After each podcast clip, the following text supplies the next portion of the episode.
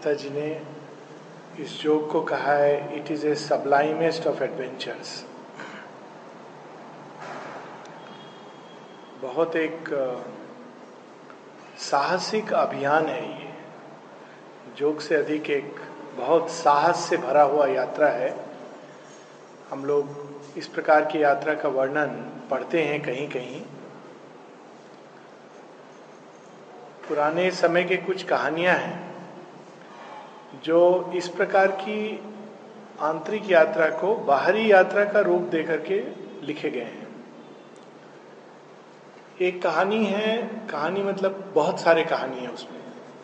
जो शेयरविंद की बहुत फेवरेट होती थी शेयरविंद ने उसको रिकमेंड भी किया था किसी किसी को पढ़ने के लिए। वो अरब देश में लिखा हुआ कहानी अरेबियन नाइट्स, जिसमें बहुत सारे सिंधबाद की यात्रा, हम लोग बचपन में पढ़ते थे, चंदा मामा में आता था। अगर हम उसको बारीक से पढ़ेंगे तो देखेंगे पूरे योग यात्रा, उसके कठिनाई, उसमें क्या क्या स्टेप्स आते हैं। बहुत सुंदर रूप में उसका वर्णन है। एक दूसरी कहानी है जो उसी प्रकार से होमर ने लिखी है, रियल घटना पर बेस्ड है।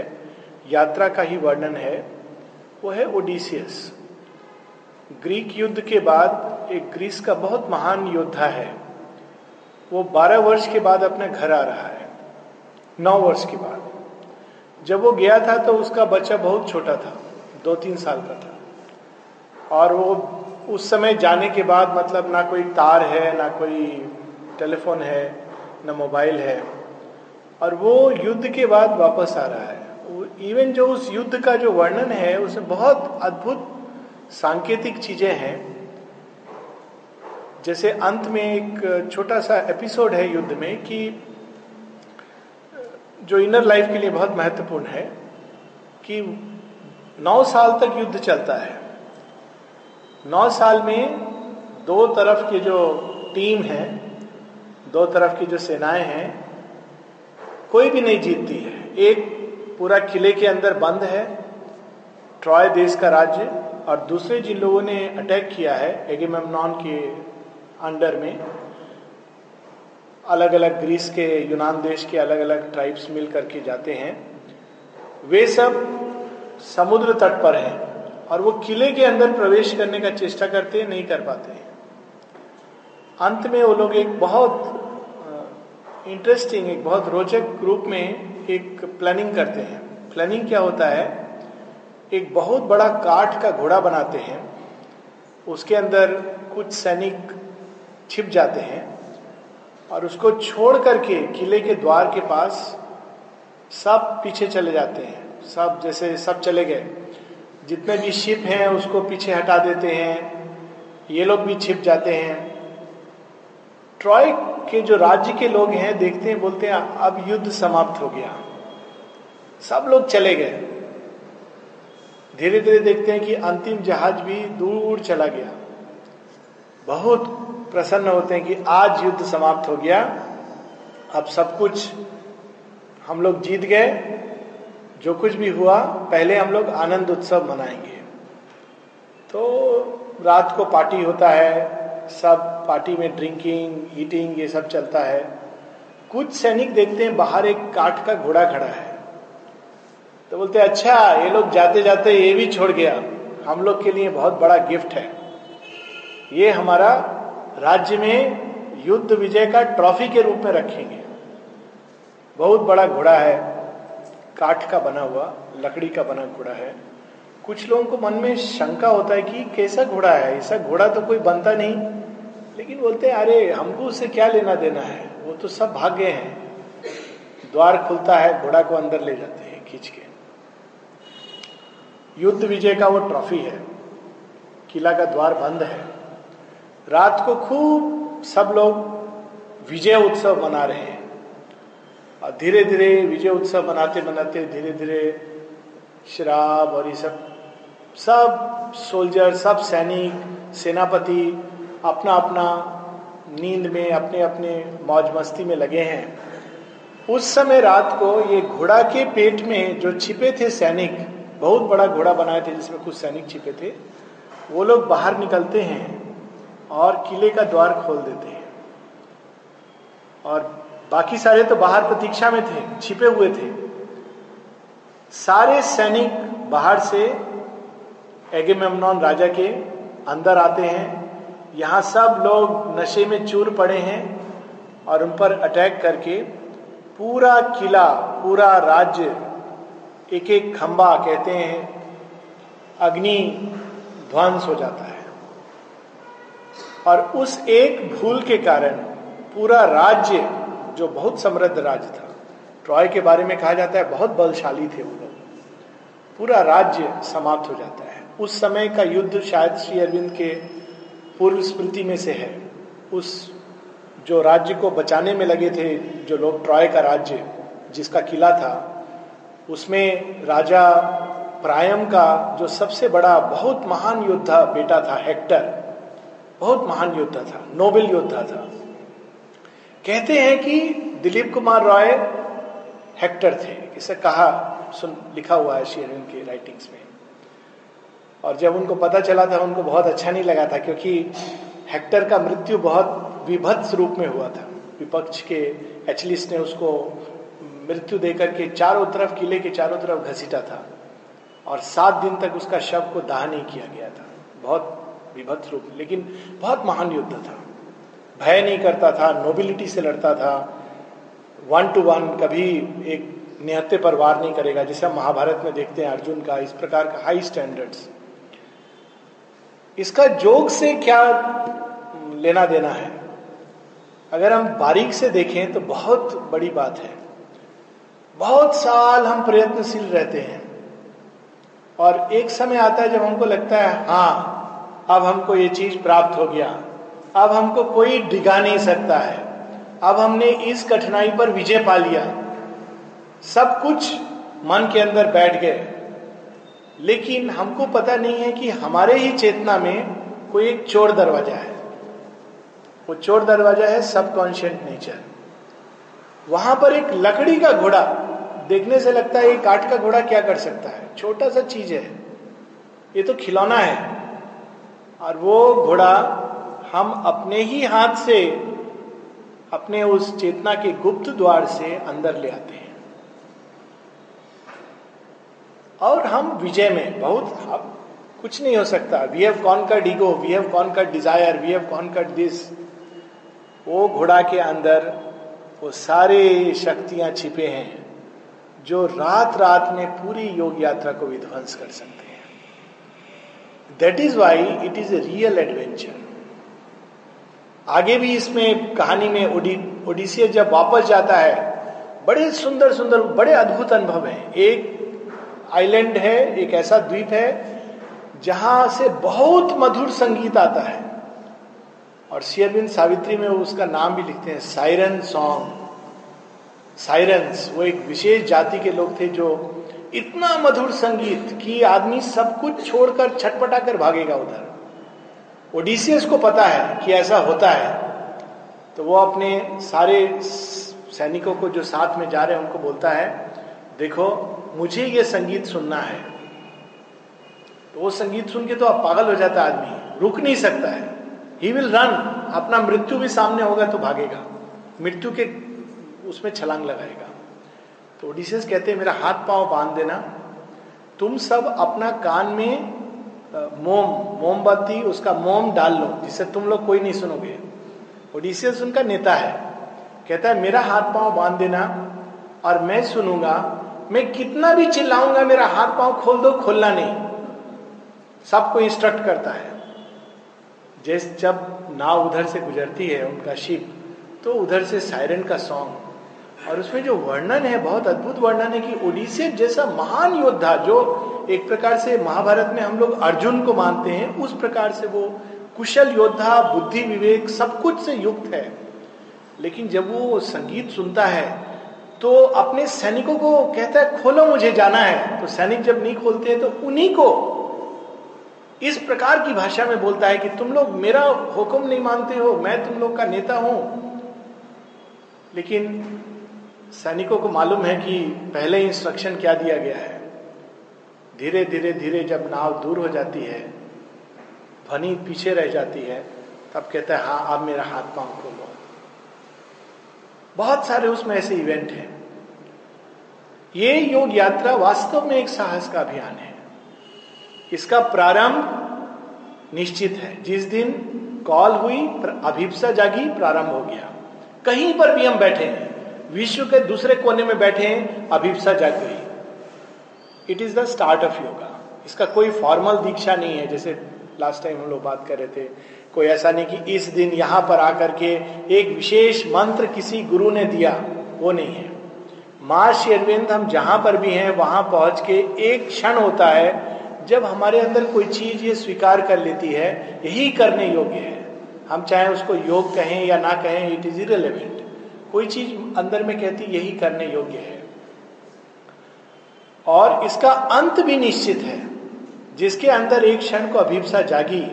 शेयरविंद कहते हैं हिज अटेनमेंट इज़ श्योर वो भी गारंटी है।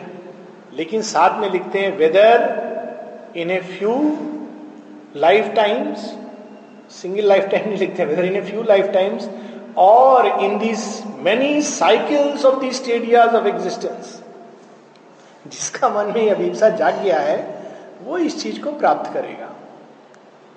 एक जन्म, दो जन्म, तीन जन्म में, या कई युगों के बाद many cycles of the stadia of existence ये निश्चित है एंड पॉइंट निश्चित है, प्रारंभ पॉइंट निश्चित है। बट इन द मिडिल माँ कहती हैं इट इज़ रियल एडवेंचर यहाँ तक कहती हैं, किसको पुकारा जाता है इस योग में जो एडवेंचर के लिए तैयार है? माँ बोलती है there are people who love adventure it is to them I call what may happen to you tomorrow I do not know बहुत बार जब ये माँ का वाणी प्रिंटेड है, जब पढ़ने से आदमी घबरा सकता है। इसीलिए शुरू शुरू के साधक बताते हैं, एक ने तो एक्चुअल अपना एक्सपीरियंस बताया कि जब वो यहाँ पर आए तो उनको रोज रात को भूत पिशाच दिखाई दे, राक्षस दिखाई देता था, कोई छाती से खून निकाल रहा है, कोई मार रहा है, और रोज जाके माँ को अपना बताएँ, माँ this is happening to me whole night and mother will just listen and say ठीक है ठीक है. फिर वापस चले जाते थे। दो महीना ऐसा चलता रहा। तो एक दिन जाके माँ को बोले, mother I am very afraid बहुत मुझे भय लगता है। माँ उनको डांट कर बोली if you are afraid you cannot do this yoga तुमको अगर भय है तो ये योग नहीं कर सकते हो। शेयरविंद अपने पत्र में लिखते हैं एवरी पॉसिबिलिटी इज़ देयर प्रत्येक प्रकार का संभावना है including the possibility of failure and break down ऐसे इंस्टेंसेस हैं जब हम, क्योंकि किस चीज़ को उतारने की चेष्टा, हम लोग कितने सहजता से आजकल सेमिनार होते हैं जिसमें लोग सुपर माइंड वर्ड यूज़ करते हैं। इवन डिस्क्राइब करते हैं सुपर माइंड क्या है। शब्द को तो हम अपने वाणी मुख पर लाना ही बहुत कठिन है। वो अनंत महाशक्ति, हम लोग साधारण मन का शक्ति, अगर किसी का मन थोड़ा सा डेवलप्ड होता है तो वो आदमी आधा पागल हो जाता है। इसीलिए शब्द यूज़ किया एक्सेंट्रिक जीनियस जीनियस क्या है? थोड़ा मन शक्ति बढ़ गया, थोड़ा मेमोरी बढ़ गया, थोड़ा इंटेलिजेंस मेंटल इंटेलिजेंस कुछ उसका वो नहीं है। एनी बहुत सारे लोग हैं जिनका मेंटल इंटेलिजेंस ज़्यादा होता है। It has nothing to do with yoga और उनका उसमें कोई योगदान नहीं है। प्रकृति ने गिफ्ट दे दिया। वही मनुष्य को आधा विक्षिप्त कर देती है। बहुत से ऐसे लोग हैं खोए खोए रहते हैं अपना जीवन को अस्त व्यस्त रहता है उनका। प्राण शक्ति थोड़ी बढ़ जाती है और बहुत सारे दुर्गुण मनुष्य में आ जाते हैं। थोड़ा बढ़ती है प्राण शक्ति और मनुष्य उसको किस किस रूप में थ्रो आउट करता है? एक्सेस प्राणा। शारीरिक शक्ति अगर बढ़ जाती है तो आदमी सीधा बॉस करता है सबके ऊपर। आजकल थोड़ा कम हो गया। आजकल लोग प्राण शक्ति और मन शक्ति से बॉसिंग करते हैं, पहले खाली शरीर का शक्ति से। तो अगर वो शक्ति, जो मन की शक्ति, प्राण शक्ति, शरीर की शक्ति, ना केवल व्यक्तिगत मन शक्ति, विश्व मन की शक्ति से कहीं अधिक विशाल, कहीं अधिक अपार, मन उसका था नहीं पा सकता। अगर व्यक्तिगत मन क्या, विश्व मन भी अगर प्रयास करे शेरविंद ने एक वाक्य में who is the divine mother Sri Aurobindo कहते हैं the one whom we adore as the mother is the consciousness force of the supreme one and yet so many sided that to follow her movements is impossible even for the swiftest intelligence जो बहुत सूक्ष्म मेधा है, वो भी माँ की गति को नहीं समझ सकती है। वो स्पर्श, शक्ति तो उतरना दूर का बात है, स्पर्श। उसको रिसीव करना our fuse can blow of हम लोग चाहते हैं बहुत जल्दी हो जाए। That is Y yoga is no easy path शेयरविंद बार बार बताते हैं there is no yoga without tears like French made easy कोई सिंपल कुंजी नहीं है कि ये चीज़ करो और योगा हो जाएगा। दस साल में ये टेक्निक करके ये रियलाइजेशन हो जाएगा।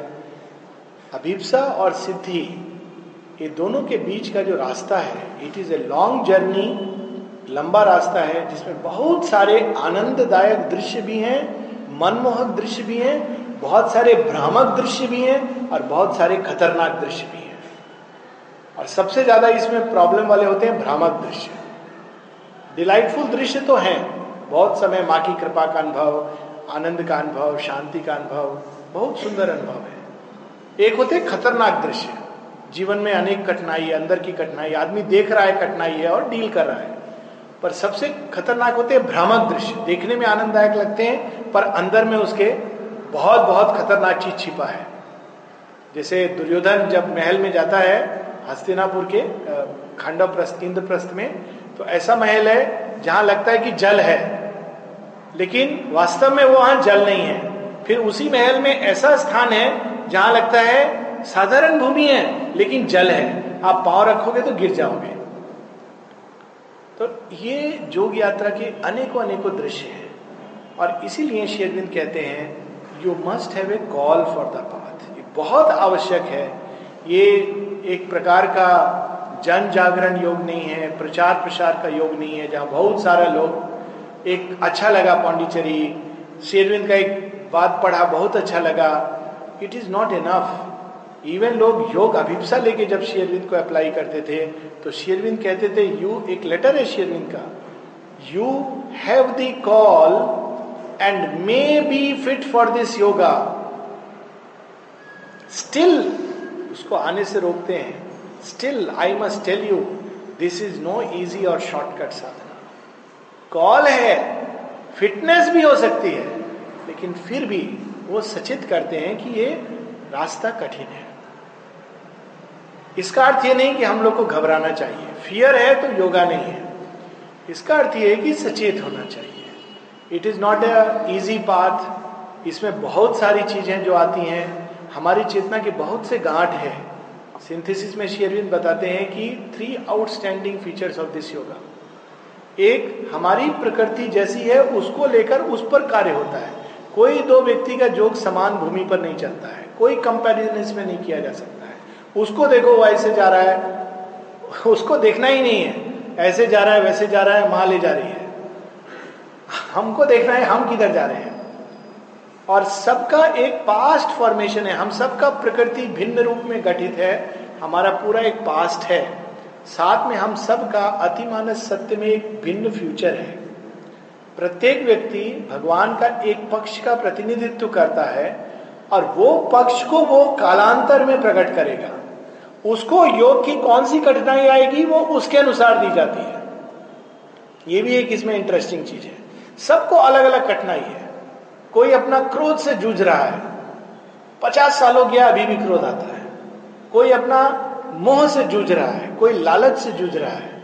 जो क्रोध से जूझ रहा है, क्रोध से लड़ रहा है उसको लगता है दूसरा को देखिए कैसा लालच करता है आदमी, वो ये नहीं देखता है मैं क्रोध कैसे करता हूँ। जो लालच से परेशान है, वो बोलते हैं, देखो, ये जो कर रहा है बाद बाद में क्रोध आता है। वो ये नहीं देख रहा है कि मुझे छोटा सा चीज़ देख के लालच आता है, छोटा सा बात पर अभिमान होता है।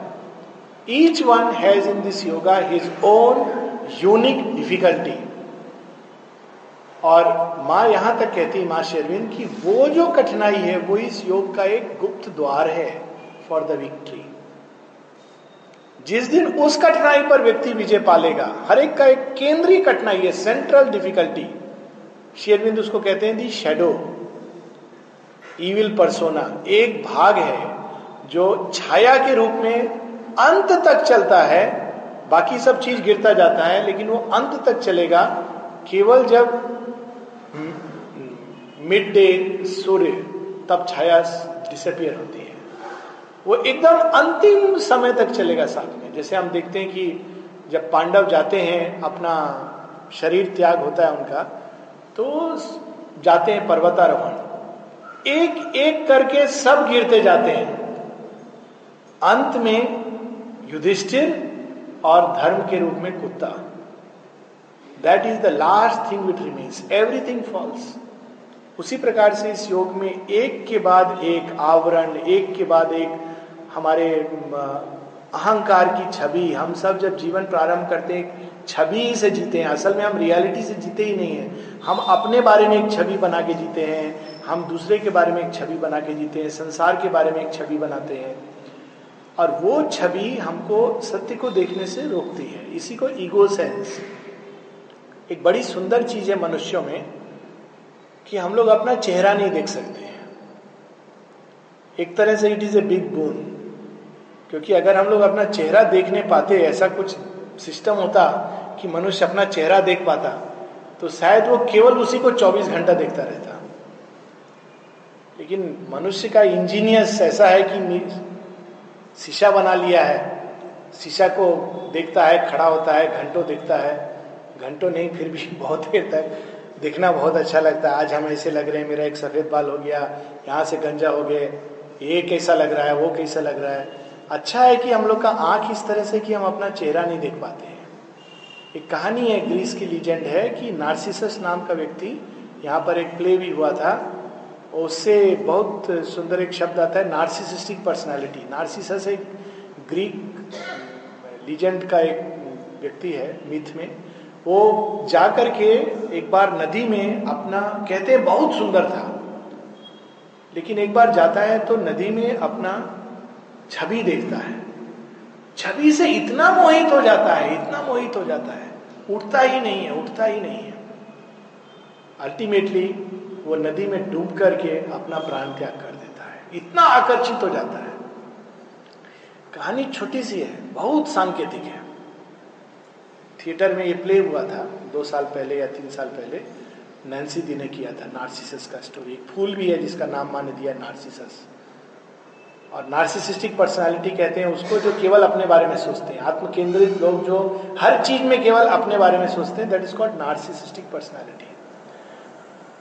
तो उसी प्रकार से मनुष्य का जीवन प्रारंभ कैसे होता है? वो केवल प्रकृति के अंदर अपने आत्म तत्व की छाया को देखता है। और इतना मोहित होता है कि मैं ये हूँ। ईगो का फॉर्मेशन यही है। प्रकृति में आत्म तत्व की छाया को देखना इज़ ईगो आत्म तत्व के अंदर प्रकृति की छाया को देखना इज़ लिबरेशन यही अंतर है। जब हम प्रकृति के अंदर आत्म तत्व की छाया को देखते हैं और उससे इतना भी मोहित हो जाते हैं, मैं ये हूँ। मैं अच्छा हूँ, मैं बुरा हूँ, मैं अभिमानी हूँ, मैं बहुत धनवान हूँ मैं बहुत गरीब हूँ, मैं शक्तिशाली हूँ, मैं अशक्त हूँ। जो चीज़ प्रकृति दिखाती है, अगर प्रकृति तामसिक है तो ऐसा दिखाती है, राजसी के तो ऐसा, ये आईना करेक्ट नहीं है। और इसमें देख के हम ऐसा भी मोहित हो जाते हैं कि प्रकृति हमको बाँध देती है। इसी को कहा गया है, प्रकृति का पुरुष पर बंधन। प्रकृति ने सेल्फ को बाँध दिया, सीमित कर दिया। सीमित करके हम उसी चीज़ को सारा जीवन जीते हैं। मैं ऐसा हूँ, मैं क्रोधी हूँ। और जितना बार हम कहते हैं, मैं क्रोधी हूँ, मुझे क्रोध से छूटना है, उतना हम एक और बंधन को और टाइट कर रहे हैं, दूसरा और खोलने का चेष्टा कर रहे हैं। इसीलिए कहते हैं, दूसरे के बारे में भी सोच समझ के बोलना चाहिए। Because we strengthen that tendency जब हम किसी के बारे में कुछ बोलते हैं तो वी स्ट्रेंथन दैट टेंडेंसी व्यक्ति के कर्म को देखना चाहिए, लेकिन उसके ऊपर जजमेंटल दैट इज़ बहुत सूक्ष्म एक भेद है। कभी कभी करना पड़ता है, लेकिन one should be very careful कि किस चीज़ को हम कहाँ पे कह रहे हैं। हम जब अपने प्रकृति में अपनी छाया को देखते हैं, ये मनुष्य का प्रारंभ है और उससे हम विभ्रांत और विमोहित हैं। और इस युग का प्रारंभ वहाँ से होता है जब हम धीरे धीरे इस छाया के अंदर से अंदर टर्न करते हैं और ट्रू सेल्फ जो हमारा अंतरात्मा या चैत्य सत्ता है उसको प्रकृति से निकाल कर फिर उसके अंदर प्रकृति की छाया देखते हैं। तब हमको सच में पता चलता है, क्योंकि वही ट्रू आईना है। ट्रू मिरर इज़ दैट कि वास्तव में जो हमारे प्रकृति की गतिविधियाँ हैं, वो कैसी हैं, किधर से आ रही हैं, किधर जा रही हैं। जब तक वो ट्रू मिरर नहीं है, तब तक हम हमेशा मुँह में भटकते हैं। और इस चीज़ को योग का एक प्रथम स्टेप उसको शेरविन कहते हैं द इनवर्ड शिफ्ट। चेतना तीन स्तर पर कार्य करती है उपनिषद एक्चुअली चार स्तर पर पर तीन है जिसको हम लोग फेमिलियर हैं। चौथा स्तर केवल परमोच सत्य का है। उपनिषद में इसको कहा गया है चतुष्पाद ब्रह्म। एक जो बिल्कुल बाहरी सरफेस कॉन्शियसनेस उपनिषद में इसको कहा गया है जागृत अवस्था। जो हम देखते हैं, इंद्रियगत सत्य। जागृत अवस्था क्या है? हम जो देख रहे हैं, सुन रहे हैं, स्वाद ले रहे हैं, इंद्रिय। इसमें बंधा हुआ है मन। मन इंद्रिय के हिसाब से रिस्पॉन्ड कर रहा है। जागृत ब्रह्म। ये भी ब्रह्म है। लेकिन इट इज़ जागृत अवस्था जिसमें ब्रह्म अनुभव कर रहा है। या ब्रह्म का अनुभव जागृत अवस्था में जीव कर रहा है। सेंसेस के द्वारा, बहिर्मुखी मन के द्वारा। दूसरा, स्वप्न अवस्था। जब हम अपने विचार, भावना इसमें और निद्रा में भी और स्वप्न अवस्था अंतर्मुखी अवस्था है। जब हम बाहरी इंद्रियों की बजाय मन अपने ही अंदर घूम रहा है और अलग अलग चेतना के स्तर पर। और तीसरा, सुसुप्ति की अवस्था, जहाँ मन ने अपने आप को अपने ही ओरिजिन में एब्जॉर्ब कर लिया है। और उसमें वो, जो अभी हमारे लिए सुसुप्ति है, निद्रा है, वहाँ वो जाग गया है। चौथा तुरी अवस्था वो मनुष्य इस भौतिक देह में संभव नहीं है except for the rarest of the rare but three these three states are possible in human consciousness in some measure जागृत, स्वप्न और समाधि की अवस्था, सुसुप्ति की अवस्था to some measure it is possible यहाँ पर सुसुप्ति उच्चतम नहीं, लेकिन चेतना के वे स्तर जहाँ हम अभी सोए हुए हैं, उनमें जब हम जागते हैं उच्च चेतना के so that is the levels different levels of समाधि, जागृत समाधि ये विशेष विषय है जिसमें will talk about it later लेकिन पहली चीज़ है इनवर्ट शिफ्ट बाहर की चेतना जो इंद्रियों के बहाव से बहती है, और इसीलिए वो वहीं घूमती रहती है। एक वेव इधर से आती है, उधर चली जाती है। दूसरा इधर से इधर। To learn to step back to take the inward shift surface चेतना में बंधे नहीं होना, ये बहुत इंपॉर्टेंट फ़र्स्ट इंडिस्पेंसिबल स्टेप है। और उस चीज़ को हम लोग पाँच मिनट है। एक शेयरविंद का लेटर है, जिसमें वो बताते हैं इस इनवर्ट शिफ्ट के बारे में, जो पहला नेसेसिटी है। One effective way often used to facilitate this entry into the inner self अभी हमारा जो अंतरात्मा है, वो प्रकृति के साथ बंधा हुआ है। उसको पहले मुक्त करना है फ्री करना है, लेकिन उसको मन नहीं है मुक्त होने का। वो कहता है, यही तो मैं हूँ. इसीलिए संसार के कठिन, कठोर अनुभव आते हैं, हमको वो छवि तोड़ते हैं। जब छवि तोड़ते हैं तो थोड़ी देर के लिए हम लोग, अरे, जैसे कोई शीशा में अपना चेहरा देख रहा है, चार घंटा देख रहा है, आप बोल रहे हैं, चलो चलो चलो, नहीं, हम बहुत अच्छे लग रहे हैं। तो क्या तरीका है? एक तरीका आप पकड़ के खींचेंगे, दूसरा आप आईना को तोड़ दीजिए। आईना जैसे टूटेगा, वो फट से जागेगा। जैसे सिनेमा देखते हैं ना भय लग रहा है अच्छा लग रहा है, सुख लग रहा है, दुख लग रहा है सडनली लाइट चला जाता है। तो टीवी में आधा सिनेमा बीच में रुक जाता है। आधा सिनेमा रुक जाता है सडनली अच्छा मुझे भूख लग रहा है, मैं ऐसे हूँ आदमी।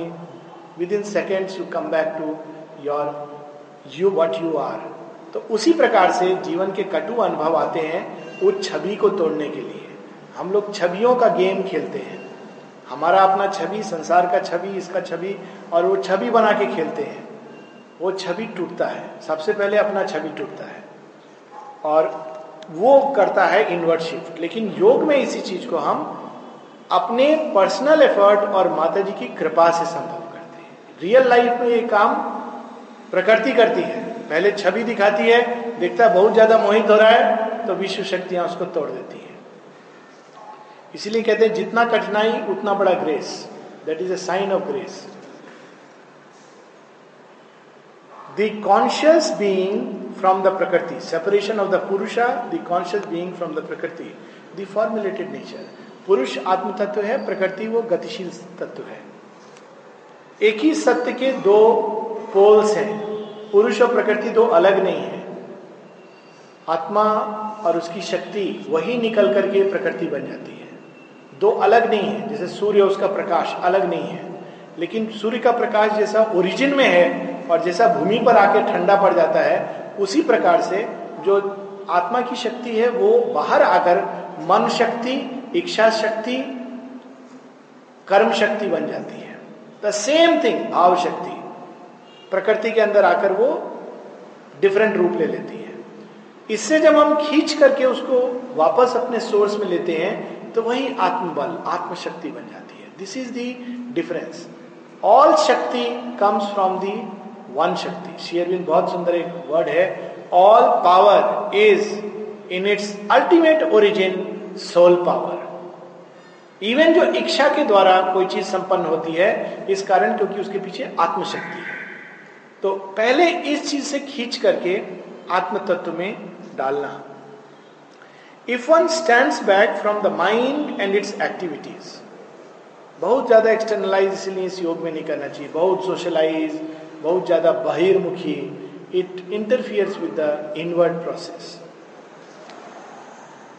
If one stands back from the mind and its activities, mind and even vicharo se, so that they fall silent at will, or go on as a surface movement of which one is detached and disinterested witness, it becomes possible eventually to realize oneself as the inner self of mind, the true or pure mental being, the Purusha, by similarly standing back from life activities, it is possible to realize oneself as the inner self of life, the true and pure vital being, the Purusha.